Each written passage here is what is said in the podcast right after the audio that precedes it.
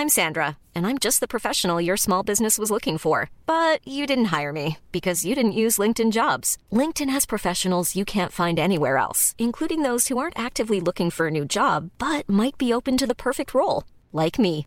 In a given month, over 70% of LinkedIn users don't visit other leading job sites. So if you're not looking on LinkedIn, you'll miss out on great candidates like Sandra. Start hiring professionals like a professional. Post your free job on linkedin.com/people today.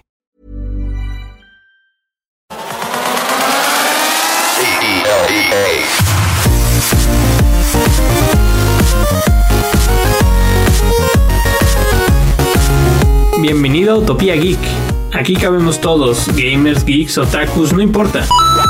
Nada es verdad, todo está permitido. Dale play y diviértete con nosotros. Round one.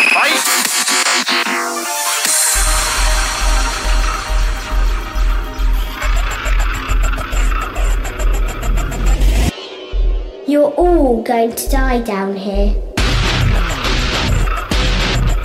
Bienvenidos a este nuevo podcast de El Heraldo de México, Utopía Geek. Aquí lo más importante es que todos los geeks encontremos y tengamos un lugar donde nos sintamos cómodos, entendidos y pasemos un buen rato. Y por qué no, que alguno que no es geek se pase al lado oscuro de la fuerza con nosotros. Se la van a pasar bien, se los aseguro.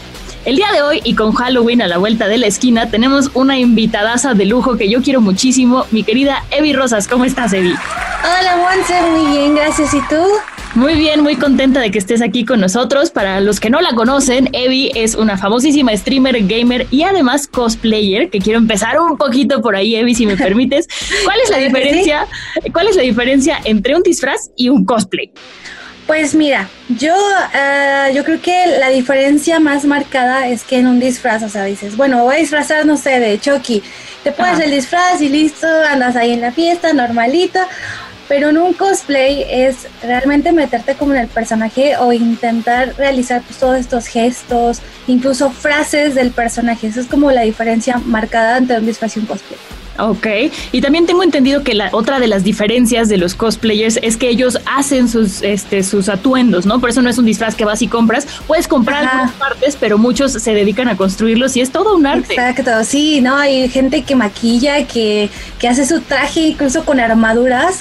Está muy cañón. Yo quiero aprender a hacer eso. Todavía estoy como en esa parte. De todos los cosplays que has hecho, ¿cuál ha sido tu favorito? Yo creo que mi favorito ha sido el de Jill Valentine. Eh, Ay, se te me quedó acuerdo hermoso. que, ay, muchas gracias. me acuerdo que estuve pues, buscando todo, incluso a la falda, eh, porque fue una falda comprada, le pusimos la línea blanca abajo, mi mamá me estuvo ayudando.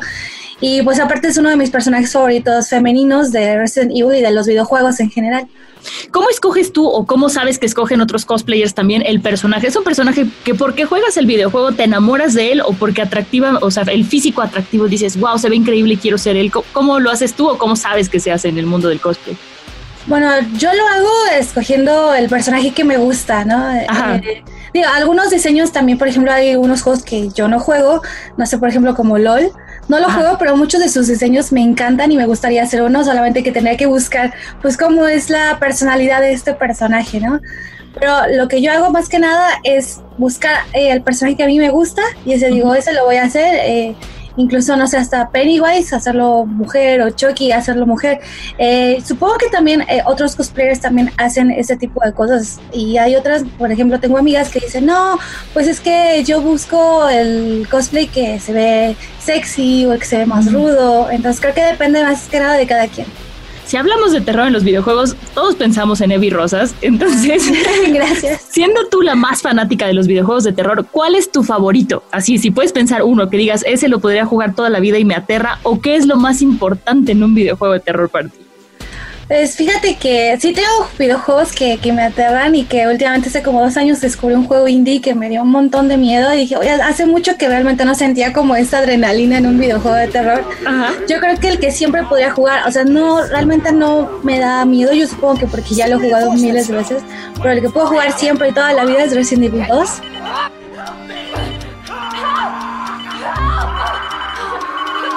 Siempre me ha encantado, de hecho Ajá. creo que fue de mis primeros Resident. Eh, y te digo que de los otros sí hay juegos que, que me aterran, pero si tuviera que escoger uno sería ese. Sería ese. ¿Y qué es lo más importante así para que tú digas, ese videojuego de terror vale la pena? Para mí, yo creo que sería la historia, los personajes, eh, el gameplay. A mí me encanta, por ejemplo, me gustan muchos Resident y creo que todos han ido cambiando conforme pasa el tiempo, pero precisamente en el 2 eh, se dedicaba muchísimo a resolver acertijos. Y eso me gustaba bastante. Digo, también me gusta como todo esto de acción, pero me gusta los puzzles más que nada. Oye, ¿y te ha pasado algo paranormal o extraño mientras juegas un videojuego de terror? Así que estés súper clavada y de repente se te caiga algo atrás o algo así creepy.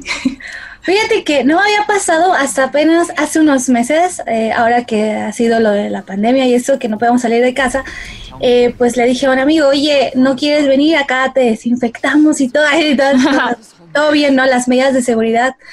Entonces vino y vamos a jugar House of the Dead. Entonces ya habíamos empezado a decir, estábamos saludando y todo, y de repente, o sea, yo de reojo, porque tenía la puerta abierta de mi cuarto, vi como una sombra pasar. Y dije, pues X, ¿no? Normal. Pero volteé a ver a mi amigo y se quedó así como, eh, ¿tú también lo viste? Sí. Entonces fue a revisar y dijimos, bueno, a lo mejor podría ser una palomilla o algo que pasó por el así. Pero no encontramos nada y de hecho la gente cuando nos volteó dijo, es que sí sus caras se vieron así como súper sacadas de onda. Creo que eso es como lo más raro, creepy que me ha pasado. Yo por eso no los juego. Fíjate que un juego que me encontré yo ahorita que está maravilloso para aterrarme es el de Hellblade Senua's Sacrifice. No lo había visto. This darkness is a disease, a rot that takes hold and spreads to every part of me y de verdad le estoy sufriendo así nivel de que subí a mi perro a que esté conmigo para que no me dé tanto miedo. Y está construido, o sea, lo hicieron junto con psicólogos. Entonces el personaje piensa que tiene una maldición y por eso escucha voces en su cabeza, pero en realidad es una enfermedad. Entonces escuchas todo el tiempo, no, no lo puedes hacer, sí, sí, ve, no, qué miedo, ¿qué está pasando? Entonces, frase una psicosis un poco fea. Ese es el que yo recomendaría para que jueguen este 30 de octubre. Tú, además del Resident Evil, ¿cuál podrías decir? Jueguen este para que pasen un Halloween desde su casa muy, muy aterrador. Yo creo que ahorita este lo voy a guardar para jugarlo también ahí en stream. Ajá, juégalo. y otro que yo diría que es el que te digo que últimamente me aterró y dije, wow, ¿qué onda con este juego? Es el Home Sweet Home. Es un juego indie, al menos el primero. Fíjate que el 2 ya no me gustó tanto, pero bueno, ahí este tiene dos tres cosas padres, pero el primero de verdad que es este tipo de juegos en los que no te puedes defender y que solo te puedes esconder o correr. Y también resuelves ahí un par de acertijos, pero está, está muy difícil. De repente te da mucho miedo. Es una chica que te va persiguiendo como vestida tipo colegiala con un Twitter y hasta respira así como. Ay, no, o sea, está de verdad muy cañón. Me sorprendió muchísimo. De verdad que sí me sacó unos sustos. Ese yo les recomendaría que lo jugaran el 31 de octubre.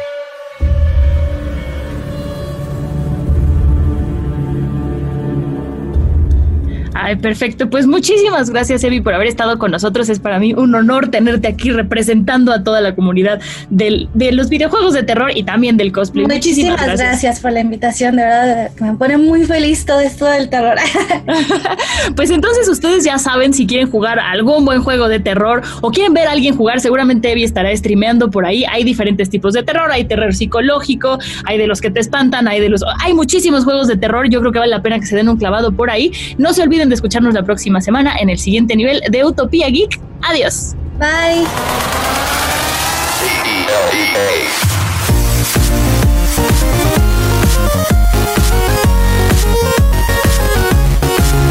Aquí termina este nivel de Utopía Geek.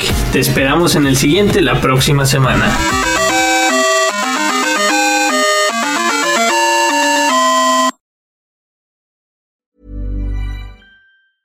Mom deserves the best, and there's no better place to shop for Mother's Day than Whole Foods Market. They're your destination for unbeatable savings, from premium gifts to show-stopping flowers and irresistible desserts. Start by saving 33% with Prime on all body care and candles. Then get a 15-stem bunch of tulips for just $9.99 each with Prime. Round out Mom's menu with festive rosé, irresistible berry chantilly cake, and more special treats. Come celebrate Mother's Day at Whole Foods Market.